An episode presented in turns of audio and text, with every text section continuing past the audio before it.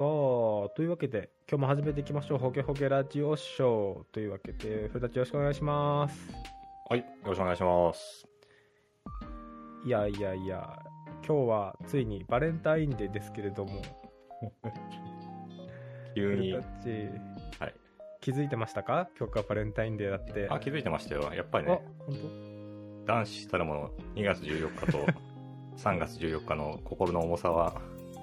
そうね、簡単には消えていかないんじゃないですかね。当 ちょっとそわそわして、あの、学校に行ってた。まあ、もはやね、僕らは今、リモートワークでオフィスに行くわけでもないし、もう、偶然もらうなんてことはもうほぼほぼありえないんですけど、そわそわしようがないですよね。そうそうそう、しようがないけど、学生時代とかなんか、めんめんどくささも半分くらいなかったですか？いやー、俺はね、なかったね。めんどくさいっていう体で言ってたけどね。ああ、いやー、ほんとめんどくさいわーって言いながら、うん。開けてないみたいない。ね懐かしいですけど。たな。だちょっなるほどなと前になんかツイッターで見かけたやつで、なんかバレンタインデーのチョコを会社であげる問題みたいなのがなんかちょっと取り上げられてるやつなかったでしたっけ？あー、なんかありましたね。会社であげないようにするためには、どうしたらいいかってやつですよね。そうそうそう。チョコレート渡すの禁止ってするんじゃなくて、うん、うん。本当に好きな人にだけ渡すのは OK ですよって言ったらみんな渡さなくなるっていうこの心理学的なアプローチですよねうん、うん。まあ面白いですよねまあそうしないと社会人になるとお互い付き合い的なところもあるから大変なんでしょうねまあ、そういうのも、含めて面白いもんなのかと思うんですけどね。駆け引きがそうそう。ああの、お中元とかお歳暮にしても、ああ年賀状とかにしても。まあそうなのかもねなんか、なくなったらなくなったら確かに楽になったなとは思うんですよね。うんでも、なくなったことによってなくなったことはあるんだろうなと思っていて、うんなんかその辺をみんなどういうふうに考えてるのかなと思うんですよね。あの飲み会が参加したくないからって言って、だんだんとなくなってったとかっていう感じじゃないですか、日本の。はいはいで、まあ、なくなってたよかったなって言ってる人は間違いなくいると思うんですけど、なくなって寂しいなって思ってる人も、なんか同じぐらいいそうな気がしていて、うん結局その、両方を立てるような策には至ってないんですよね、すべて。さっきのバレンタインもなんか、本気で好きな人にあげるのは OK ですよは、なんとなく言いたいことはわかるんですけど、はい。ちょっと普段お世話になってる人にあげたいぐらいに思ってた人は、あげるチャンスを失っていくわけじゃないですか。まあそうですよ。まあ普段あげればいいじゃんってことなんですけどね。まあまあまあまあ つけずにもちろん。でもなんかそうすると、このオフィスであげ、渡した時に、あ、あれ本気で渡してるんだっていう風に周りから見られるようなきっかけを作っちゃったわけじゃないですか。それもそうだね。だからなんか、うまくいってるようでうまくいってないし、その一面だけ見ればうまくいったように見える話って山のようにあるんですけど、意外と、なんかいろんな人の心を全部見ていくと、みんながみんな納得してるわけじゃないんじゃないのかなというふうに僕は思っていて、まあ、こういうのは難しいなっていう。い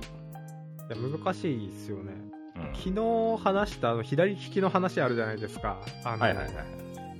あれもそうなんですけどあの話をちょっと聞きながら改めて聞きながら思ったのは、まあ、左利きの人にとっても右利きの人にとっても使いやすい自動販売機とかってやったところで結局そこで阻害されていく人ってどうしても出ちゃうと思うんですよね。じゃあ目が見えない人はとかうん。あのちょっと手が不自由な人はとかってそういうのをなんかやっぱり究極的に包括していくサービスとかものってやっぱ作っていこうと思うと難しいんですよね。やっぱそこの時にでもやっぱり仕方ないことはあるんだけど切り捨てられるって言ったらあれだけど、まあ、そういう人たちがいるってことは、まあ頭のどっかにちゃんと思っておくべきなんですよね。多分。まあそうですよね。まあ僕らが普段作ってる、なんかそのウェブアプリケーションとかウェブサイトみたいなものっていうのも、多分、カイさんとか、まあ僕もあんまり意識してないですけど、あの、スクリーンリーダー使ってる人向けにちゃんと作るとか、あのタブインデックスの位置がちゃんと飛ぶようになってるとか、そういうのをはい。本当は意識することが、昨今は求められては一応いるんですよね。アクセシビリティというものが。SEO とかでも響くんすよね、確か。まあ SEO ももちろん関係しますけど、なんかその、もっとこう、そう手とか目とか不自由な人向けの、でも使いやすいものを作るっていうのは結構重要とは言われてるものの、ちゃんとそれを適用してるウェブサービスにあまり巡り合った記憶がないというのがあって、そうですね。たまたまうまく動いてるとかあると思うんですけど、なんか本当に意図的にうまく作り上げたものって、多分そうそうお目にかかることないんで、ないですね。うん、そういうのを体系だって学んだような記憶もないし、どこを気をつけるべきかっていうのもはっきり言ってそそんなに分かってないですねそう。そうそう。実際にね、自分で作ってくださいって言われても、多分、ゼロから作れって言われたら、なんか難しいって思っちゃうと思うんですよね。ど、どっから始めればいいんだろうみたいな。うん。どこがポイントなんだろうっていうのが。そうそうそうそうそう。あそういう本ちょっとし調べて取り上げるのいいかもしれないですね。ホゲホゲラジオ誌とかでね。うん。あ面白いかもしれない。さて、今日ちょっと話したい話題っていうのが、えっと、まあ、SNS の話をやりたいなと思っていて、ほちなみにフルタッチって、いわゆる、まあ、SNS 的なものでもいいんですけど、一番最初に触れた SNS って何でしたか？う。一番最初ですか？一番最初かどうかはわかんないですけど、まあ、ミクシーはやってましたね。あ、ミクシーね。うん。ミクシーってあの、し招待制の、まあ、SNS っちゃ SNS ですよね。交流する。あ、でもあれだ僕の場合はもう、その SNS とかよりも前の一応世代なんで、はい。あの、自分でホームページ作って、あの、BBS を設置して、え、あの、お互いに相互リンクを貼って、キリ番ゲットとかやってた時代ですよ。あ、そうなんだ。はい。あの、自分でなんか小説とか書いて、アクセスカウンター置いてとかってことですあ、よね。そうそうそうそうそう、あの、CG を書いてとか、切り板か、切り板踏んだ人は報告してくれたら CG 書きますみたいな。あの、虹色の文字が右から左にこうやって流れていく。それはあの、魔法のアイランドですよね。ステータスバーに文字が流れるやつですよね。あ、はいはいはい。はいまあ、っていう時代を、結構牧歌的な時代を経て、まあ、SNS とかっていう、まあ、一つのプラットフォームでみんな集まろうよっていう感じのがうん増えていくわけですけども、うんまあ、日本だとミクシーが多分最初にガーって広まりましたよね。しかもミクシーって意外と、まあ、いわゆるリア充的な人たちにも広がってたような印象ってないですか？ミクシーはそうですね、みんな使ってた印象ありますよね。その友達とかも含めて。あれって言ったら招待制で、まあ、初期の Facebook とかも一番最初って何でしたっけ？アメリカのネイビーリーグか何か有名な大学だけがの人たちだけができるみたいなので招待制だったと思うんですけど、まあ、そんな感じで若干、何ですかねネット貴族的な感じで招待された人だけが入れるみたいな。僕入れなかった記憶あるんですよねちっちゃい頃。あ、そうなんですか。そうそうそうそう。やっぱ年齢の違いですか？ね。僕の世代はもう普通にみんな送り合って入ってたりとかしてましたよ。そうですよね。うん。でまあ最近ここ半年ぐらいですかね。ツイッターがあのイーロン・マスクさんが社長になって揺れてでその後まあ SNS 他のところに移行しようっていう動きも一部あったりしてでその移行先の一つとしてまあミクシーが入ってる。っていうので、まあ、6位ぐらいで入ってたんですね。移行先として。でここに来てミクシーがまた再燃してるっていうのが面白いなと思うんですけどだからそんなミクシーをやっていたフルタッチになんかミクシーって何が楽しかったんですか？ミクシーは、なんか言われてみるとでも面白かったですよね。Facebook、Facebook に近いと言えばいいんですかね。はいはいで、Facebook に近いけど別に実名性ではないんで、まあ結構好き勝手できるみたいな。まあとはいえ招待制なんで、ある程度の関連性を保証されてるわけじゃないですか。そうだねで、あと僕の基本的な使い方はその、なんかあのグループみたいなのがあるんですよね。まあ、Facebook もグループってあると思うんですけど、はいはいなんかカラオケ好き集まれとかなんかなんとか好き集まれとかあって、そういうところに行くと大体こう同じようなカテゴリーの人が集まってて、なんかはい話が盛り上がるとか。でカラオケ好き集まるとかだとなんかたまにオフでカラオケ行きませんかとかはいあったはいりして、ちょいちょい顔出したりとか。割とそういうつながり自体は閉鎖的な感じなんですか？オープンにガンガンフォローしていくって今のツイッターとかだとあると思うんですけど。あオープンにガンガンも多分できると思うんですけど、僕の使い方はちょっとそこまでオープンというよりかは、そういう気になったところ見に行って、話が盛り上がって、たまに繋がったり、へ外したりみたいなーことをするイメージ。なんか一口に言えないですけど Twitter と Facebook の若干いいとこ取り的な感じもしますね。そうなんか今思い返すとだいぶいい路線行ってたんだなって思いましたね。そうですよね。うん。タイミングが、まあ、Facebook とかと同じタイミングで出てたらそれはそれで別軸でバズったんじゃないかってうん。いう気もするんですけどね、まあでもそれその他のね今メジャーな SNS が出る前までっていうのは結構まあミクシー一強でしたよね日本だとね。まあ、日本はそうですね。うん。そうですよねでなんか一方でミクシー疲れとかっていうのを覚えてますかっていう記事がちょっとあったんですけどありましたねミクシーとかではい、なんかミクシー疲れっていう言葉を僕はすごい久々に聞いてなんかそんなあったような気がするなぐらいなんですけどなんかマイミク？マイミクって何ですか？懐かしいなマイミク。あれマイミクは多分つながりのことじゃなかったでしたっけ？あツイッターでフォロワーフォロだったと思いますよねーしてる人とかってこと、でコミでマイミクと交流してる人がコミュニケーションに疲れてしまう症状で2006年頃から話題になったものらしいと。うんうんでミクシーっていうのはこう日記書けるんですよね。でそこのつぶやきとかにコメントがつくと通知が届くんだけどでこのアクセス履歴とかからこの足跡なんか見れる足跡機能とかがあるとうんうんうんありますありますあります。そうそうそう。で訪問者はコメントつけるとかってしなくても訪れたこう記録が残るから、まあ、見に来た人が分かるんですよね多分。この人見に来てくれたんだとか、わかりますね。でまあそれによってねあの訪問するだけで履歴が残っちゃうから前ミク同士の交流を、まあ、より加速させたのはいいんだけど来てくれたんだったらちょっとかい生き返さなきゃいけないかなみたいななんかそういう思いもあってこう義理人情が働いてねお互い行って来られて行って来られてってのをやりすぎて疲れちゃったミクシー疲れっていうのがあったらしいんですけどこれありました？フルタッチも。すごいうなずいてうますん疲れたとこまではないですけど足跡機能懐かしいなって今思いながら聞いてました。あなんか例えばこう毎日毎日ログインすると別に大したこと僕書いてなかったんですけど、あなんかいろんなところところから足跡来てたりするんですよね、やっぱり。まあ、普通の友達もいれば、知らない人とかもいて、はいはいで、まあ、き知らない人だから一応見に行くかって言って、こう踏み返して、まあ、どんな人が見るみたいなうんのとかをやってましたし、なんかあの、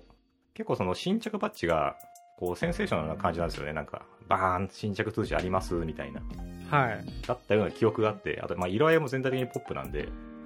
うんで、なんか自分の中で渾身の日記をバンって書いた時に、何も新着が来ないとちょっと悲しいのは確かにありましたね。ああ。そこでちょっと、ツイッターとかの UI だと、なんかそんなに新着バッジ出ても、ああるなぐらいでしか、まあ僕は今思わないんですけど、なんかミクシー使ってる頃はなんかやっぱ新着バッジの有無が結構、嬉しさのポイントだったんですよね。あの、ツイッターのノーティフィケーションとか通知の、あの、赤ポチですよね。バッチってね赤ポチ。1、2、3、4とか白い文字がついてるね。そうそうそうそう。で、ミクシーだとそれがもうちょっと、感情を揺さぶる感じのいやそれは UI 本当に僕が若かったからそう思ってただけかもしれないですけど。なんかすごい頑張って書いた日記とか書いた後にそこに何もつかないとちょっと悲しいみたいな。なるほどね。そうそうそう。いや、なんかその、ミクシーだったらその足跡機能とかはっていうのは確かにお互いミクシーやってる人同士のつながりとかっていうのをより強固なものにするんだけどこの強固にさせようっていうのをこうサービス側からこう働きかけられるがゆえにそれにうまくはまった人ほど疲れていくみたいなのってなんかどのサービスでもある一定言えることだなとかって思うんですよね。サービス側はより楽しんでもらおうとかよりハマってもらおうって思ってやるがゆえに利用者が疲れてってどんどん離れていっちゃう。っていうのはこう良くないサイクルなんだかもしれないんだけど途中まで良かったんだけどもう中毒症状っていうかさやりすぎて疲れちゃうみたいな。お酒も1杯目美味しかったけど3杯5杯飲んでてぐでんぐでんに酔っちゃうみたいな状態に似てるなと思って。で最近ツイッターを離れたと噂のフルタッチさん。はい。離れましたね。何かこれっていうきっかけとかあるんですか？いわゆるツイッター疲れ的なのがあったんですか？ツイッターちょっとツイッター疲れが世の中的にどういう定義なのかちょっと僕は把握してないんですけど、あうん。僕が離れた理由はそのミクシー疲れみたいなものとはちょっと違くてうん。なんかその攻撃的な言葉を書く人が世の中に増えてきあ世の中というか僕のタイムライン上にちょっと著しく増えてきたんではい。もうなんか見たくないなと思ってやめちゃった感じです。ねああなるほど。そう。あ今までもなんか意識的にこうそういう攻撃的な言葉を書く人はこう外してってたんですけどフォローをはいなんかこうもう意識せずにそういうニュアンスな文章を書いてる人がどんどん増えてきたんで、なるほど。なんかあるじゃないですか。まあ、だだんだん世の中世の中世の中的になんかこう、不平不満が溜まり続けてるのかなっていううんのがだんだんと見えてきてるというか、そう、なるほどね。それって、あの、フォローする人をある程度整理してっても、もうリツイートとかで流れてきちゃうってことか？な。あそうですね、リツイートで流れてきて、まあ、リツイートで流れてきたら、そのリツイートした人をまたこうアンフォローとかしてたんですけど、うん。まあ、でもどうしてもこうなんかニュース画面がちょっと目に入ったりとか、まあそうですね。なんかいろいろあるじゃないですか、プロモートツイートが挟まってたりとかするんで、はい。なんか別にこれもう見てもなーっていう感じがしてきて、まあやめちゃった感じですね。言うなれば心を守るために。ツイッター側が、まあ、こういうツイート面白いよとかって良かれと思って出してるもので疲れてっちゃったってところも若干あるっていうことなんだよね。あそうですねあのそう。フォロー、フォロワーというか、フォローしてる人のタイムラインもちょっとあれでしたけど、あの、ツイッターがお勧めしてくる方はもう本当ひどくて、あなんか、こんなん見たいと一切思わないようなツイートが山のようにバーって入ってるんですよ。あ、はいはい。で、あれはさすがにすごいなと思ったんですけど、どういう基準で選んでるツイートが並んでるんだろうなっていうぐらい、本当にひどいものがいっぱいあって、合わなかったわけだね、そこがね。そうそうそうそうそう。やっぱりそうやって使っててちょっと疲れるなとか思っちゃうともうしばらく距離を置こうかなとかって思っちゃいますよねそうなっちゃうとねでツイッターがこうそういう、まあ、イーロン・マスクが新しく就任したあの社長になったとかっていうのもあってミクシーに戻るって人もいれば僕はツイッターやめてその後 RSS リーダーに戻ったんですけど Feedly とかの ちょっと戻りすぎじゃない？っていう感じもあるんですけど、フルタッチも最近使ってます？あそうですね、僕も最近、あの、フィードリー始めまして、うん。なんかいいですね。あ、いいですか？あの、今までちょっとツイッターのタイムライン上で、有識者の方がこう、なんか記事に言及したりとかリツイートしてるものから記事をこう拾ってたんですけど、はい。なんか普通に RSS リーダーにたくなんかそれなりのメディアサイトを入れとけば、なんか全く同じ機能を果たせるんだなってことに気づいてしまい、今更ながら。なんか別にこれフォローしてる必要なかったんだなっていうちょっと、のは思いました。そう。なんか、どこの情報を取ってきてるのかっていうのは知りたいし、いまだに、まあ、ハテブとかのそういうキュレーション的なサイトも見るんだけど、そこのから、まずソースだけ取ってきて、それをフィードリーにどんどん入れていくっていう作業やっていくと、うんまあなんか、いろんな間の人の情報が省かれて、ちょっとスッキリはしますよね。欲しい情報にダイレクトにいけて。うん。っていう感じもありますがで一方で、まあ、我々ってまあ20代30代でまあちょっと大人の世代だと思うんですけど10代の子たちに、まあ、最近惜しまれつつもなくなってしまった SNS ゼンリーって古舘知ってますか？いや、初めて聞きましたような気がします。本当ですか？ゼンリーっていうのがあのスナップチャットとかっていう SNS っていうかカメラっていうかあれ SNS でいいんですかね？スナップチャット僕使ったことないんでちょっとあれなんですけどを経営してるスナップっていう会社がまあ買収したゼンリーっていうサービスがあったんですけどこれゼンリーって何かっていうとあの仲いい友達とかと一緒に位置情報を共有するっていうサービスなんですねあー。はいはいはい。今どこで何してるとかで今ここにいるとかってのが見えるんですよ。でゼンリーが勝手に日中いる場所を職場とか学校っていう風に設定して夜ずっと動かなかったらそこを家って勝手に設定して勝手に分かるんですよ。そういう情報がね設定されていくんですよ。でスマホの充電何パーとかっていうのも一緒に出してくれてみたいなサービスで。でこのサービスって、まあ、10代の子たちがま結構やってたらしくて。でただちょっとスナップ社が、まあ、ちょっとリストラクションするときにあの20%ぐらいなんか人員削減するってことで事業終わっちゃったんですけど2月3日に。だけどこのゼンリーをやる感覚っていうのがちょっと僕からするとおすごいなっていう感じがあるんですよ。結構プライベートがあの筒抜けというか感じになるじゃないですか友達に。でもなんかそこに対してこう割と抵抗感なくなのか何なのかは本人に聞かないと分かんないですけど意外と使ってる人がいっぱいいるっていう10代とかに多いっていうのを聞いてあなんかすごいなって思ったんですけどフルタッチだこのゼンリーとか使ってみたいなとか思いますか？僕は全く思わないですけど まあそのやりたい人の気持ちもわかるかなとは思いますね、はいはい。なんか一度どっかで聞いた話だと、まあ、とにかく効率がいいっていうんですよね。その位置情報がわかると。おう。例えば自分がどうか買い物行った時にあ同じショッピングモールの中に甲斐さんいるなとかが連絡しなくてもわかるわけですよ。うん。あじゃあちょっと会おうって連絡すれば会えるみたいな。なるほど。とか、あ、今いない、家にいないんだ、じゃあ家に遊びに行けないなとかっていうのが、もうその連絡する前にわかるんで、便利だと。すごいっすよね。もうなんかゲームみたいですよね なんか今うん。ゲームやってて こうど誰がどこにいるかとか分かってそこに会いに行って喋りかけるみたいなゲームやってるんですけどそれが分かっちゃうってなんかなかなかまあ楽しいのかな？確かにまあなんかその、僕らの時代であったり、もっと上の世代と比べて、なんかその個の時間っていうのを、なんかそこまでそん大事にしなくなってきてるっていうのの表れなのかなと思うんですよね。おうよくなんか例えばあの作業するときとかもなんか LINE 通話とかつつなげっぱなしにしてうん作業したりとかいいじゃないですか。うん作業というかその勉強とかしたりとかっていうのを聞いたことありますし、なんかこう、なんか僕らの時代ってこう朝起きたらじゃあなんかずっとひなんか基本一人でいて漫画読んだりゲームしたり、たまに友達と会えた時になんか電話して友達の家に遊びに行ったりとかっていうようなこうステップを踏んで一日を過ごしてたと思うんですよね。はいでも今の子たちは朝起きるととりあえずそのゼンリーを見てみんな朝家にいるなみたいな確認をして、例えば。うん。で朝からじゃあちょっと LINE つなごうってつないでつなぎっぱなしにして何を話すわけでもなくでも同じ空間を共有している気持ちが味わえて。でなんか気になったことがあったら話をしてシェアしてみたいな、はいねはい。するみたいな、なんかその常に他人との距離を推し量り続けてるみたいなものの表れなのかなと思うんですよねそうなのかもしれないですね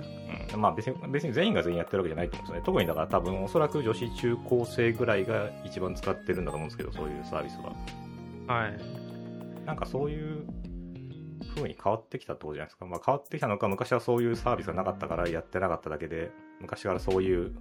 考えの人が多かったのか。まあ、やっぱ10代っていうのも大きいんですかね、まあ、10代だったら僕も中学生とか小学生だったらめちゃくちゃ欲しかったかもしれないそれと思って、小学生の頃とかもう友達と遊ぶ約束もしてないけどとりあえず外に出て友達をさ街に探してた時期があったんですよ。RPG の主人公じゃないですか。なんか歩いてたら大抵誰かいてあ遊ぼうぜってなるから。はいはいはい。そう、まあ、そういう時にゼンリーがあったらなとか思ったりとか、まあ、ちっちゃい頃って一緒に過ごしててもそんなに苦じゃなかったし他人と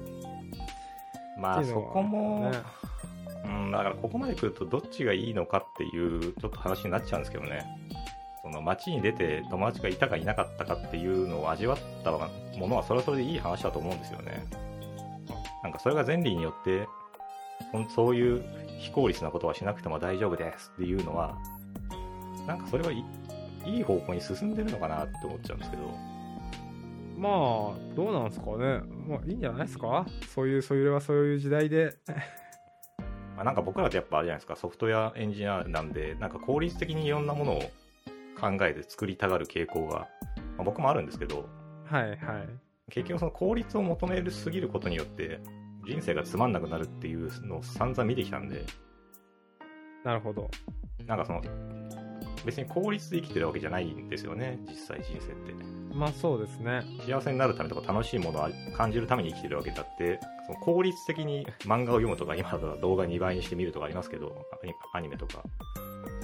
なんかそれってでも実際それで楽しめてなかったら意味がないし、そのワクワクしながら友達いるかなって探していた時に感動するんだって、なんか、いるって分かってるとこに行くのって楽しいのかなとか、ちょっと思っちゃうんですよね、僕は。それはそれで、まあ、楽しみの内容が違うとは思うんですけど、まあそれはそれで楽しい気はするんですけどね、まあ、そういう探してたまたまエンカウントするっていうあのハイな感じは ないでしょうねまあ、それこそね、友達の場所は見つかるかもしれないけど、楽しい体験の場所は多分、前理にはないと思うんですよね。ほうだから、甲斐さんがいる場所は分かったけど、でも甲斐さんと会ったら楽しいかどうかは分かんないじゃないですか。まあそうですね。だからなんかその、なんか見つける方法はたくさんもらったけど、それをどう活用するかはその人次第っていうのはあるし、まあ前理実際どういう風に使われてるのかっていうのが、詳しく知りたいですけどね。どんななんですかね。僕はあんまり知りたくないですけど、そこまで。いやなんか自分がどうこうっていうのも今の若者たち10代 Z 世代たちはなんかどういう何を求めてたんだろうなってのは気になるんですけどね。あれもなんか学生時代とかってこう、なんか急に寂しさに襲われたりして、とか、なかったですか？まあまああったような気もしますね。まあ特にその中高生の頃、思春期とかって、うん。なんか急に考え込んだりするじゃないですか、人生について。うんありますねもうあそういう時に友達がいたら気が楽になるなみたいなのは確かにあるとは思うんですよね。はいはいなるほどね。ああなんか使ってる理由第1位は友達家族がどこにいるか確認するためで2個目が待ち合わせのためらしいですああ、あれね。こっちこっちをやりたくない法律主義者ってことですよね、だから。い いやまああれはやりたくないでしょ誰でも や、あの、まあこれもだから多分僕は僕はちょっともうだんだん年を取ってきてるんで、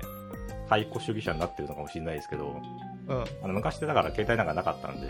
なかったね15時に、じゃあ、パン屋の前ねとかって待ち合わせするんですよ。うん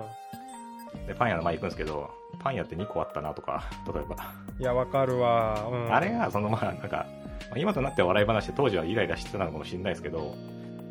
なんだろうな、なんか、携帯で待ち合わせできるようになって便利になったけど、なんかそういう楽しさは消えましたよね。楽しかったやっぱりだから、そのかななんか、やっぱなんか非効率の中に楽しさがあるんですよ、人生の楽しさって。いやいやそれはわかります非効率の中にあるのはわかるんですけど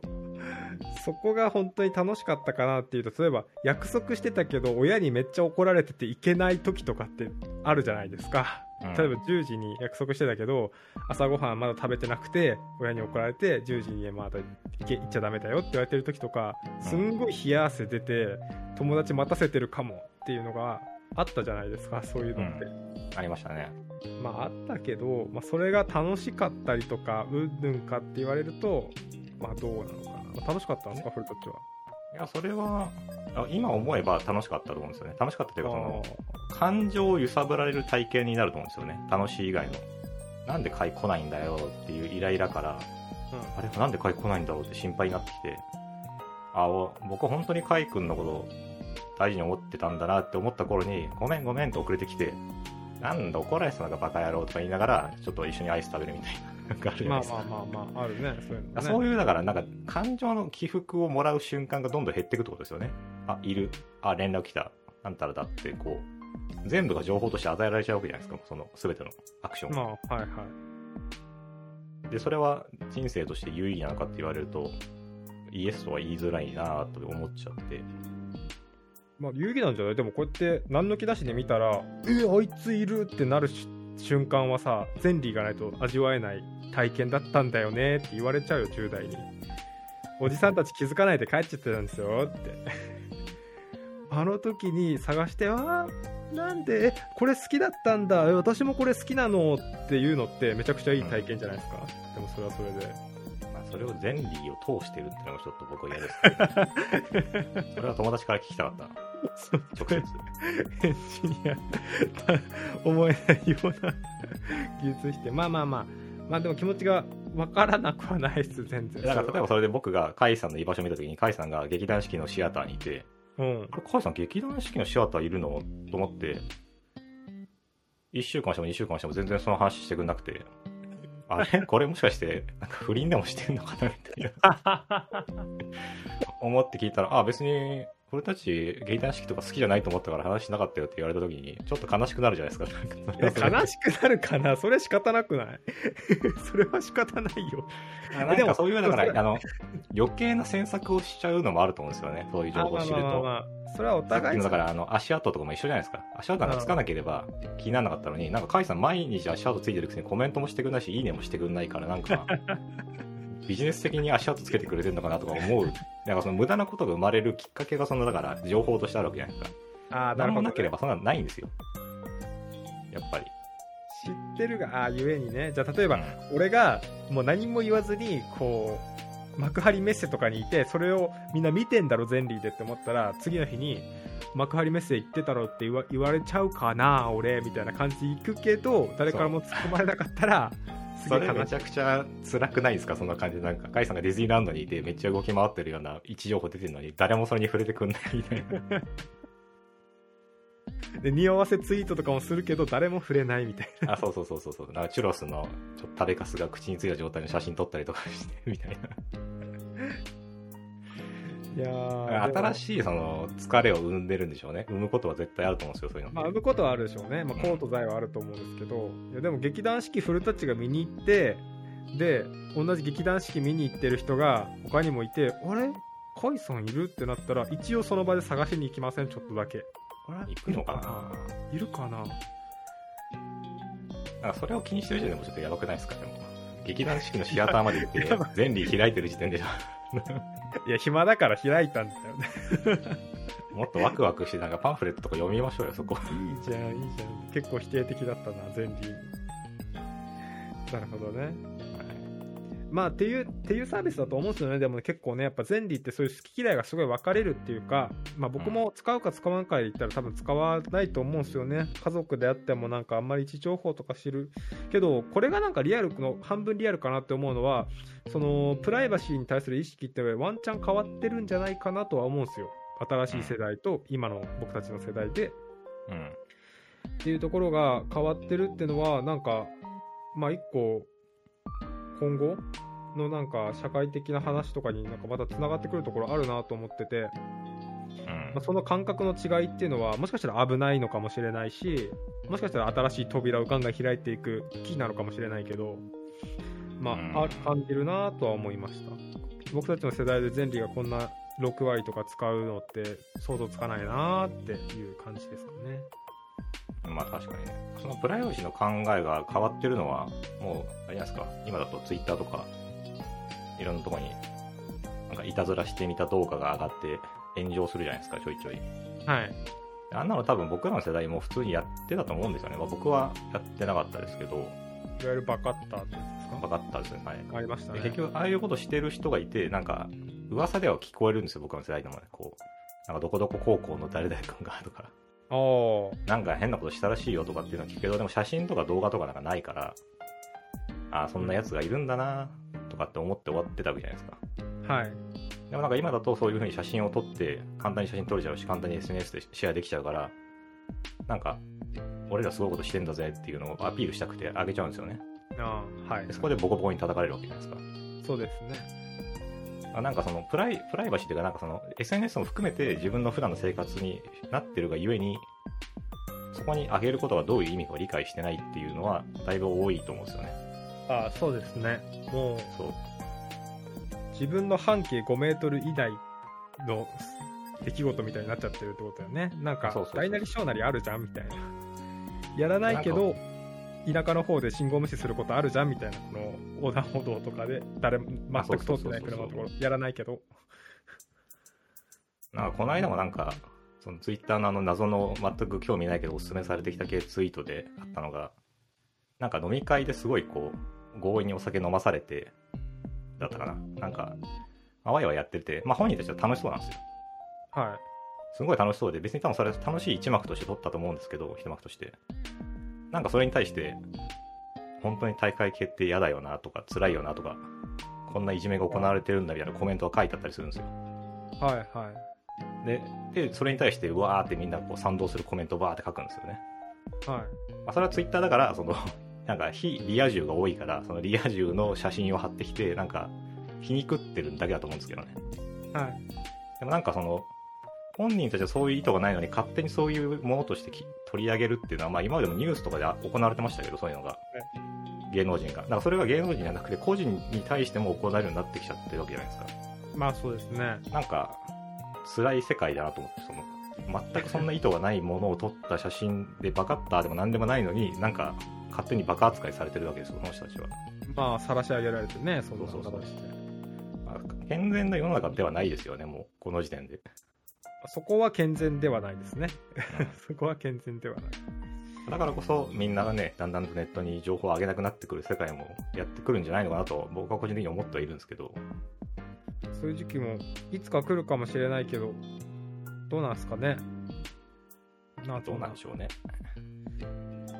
なんかあんまりそういう動画とか画像とか文章とか上げ続けると、誰かがそういうなんかディープフェイクみたいなものを作り出して、カイさんのなんかもう一人が動き出すかもしれないですよね。ネット上で。あれ？俺が知らないうちに爆破予告してる俺がって。バカ予告っていうか、なんか、カイさんがなんか、劇団四季行ってきましたとかって写真が出てきて、あれなんか俺、カイさん、あれこんな顔だった、あ、でもこんな顔だった気がするなっていう写真が上がってて、もう完全にだからその、カイさんの今までの、こう、なんか登壇歴とかいろんなものの写真を全部混ぜて、いいじゃん。カイさんが言ってきたかのような風に見せる、フェイクアカウントみたいな。何が目的なの、そいつは。俺で何をしたいんだろう。あだから目的は多分、あだからな、なんかですよ、特定な目的があるわけというかは、そういうのはでも、世界を壊してやるぐらいの、こう、あ、ネットをね。そうそうそうそう、人が現れる可能性も全然あると思うんですよね。なるほどね。できなくないですもんね。だから今までの例えば僕らのツイート履歴をバーって全部読み込,、ま、読み込んで、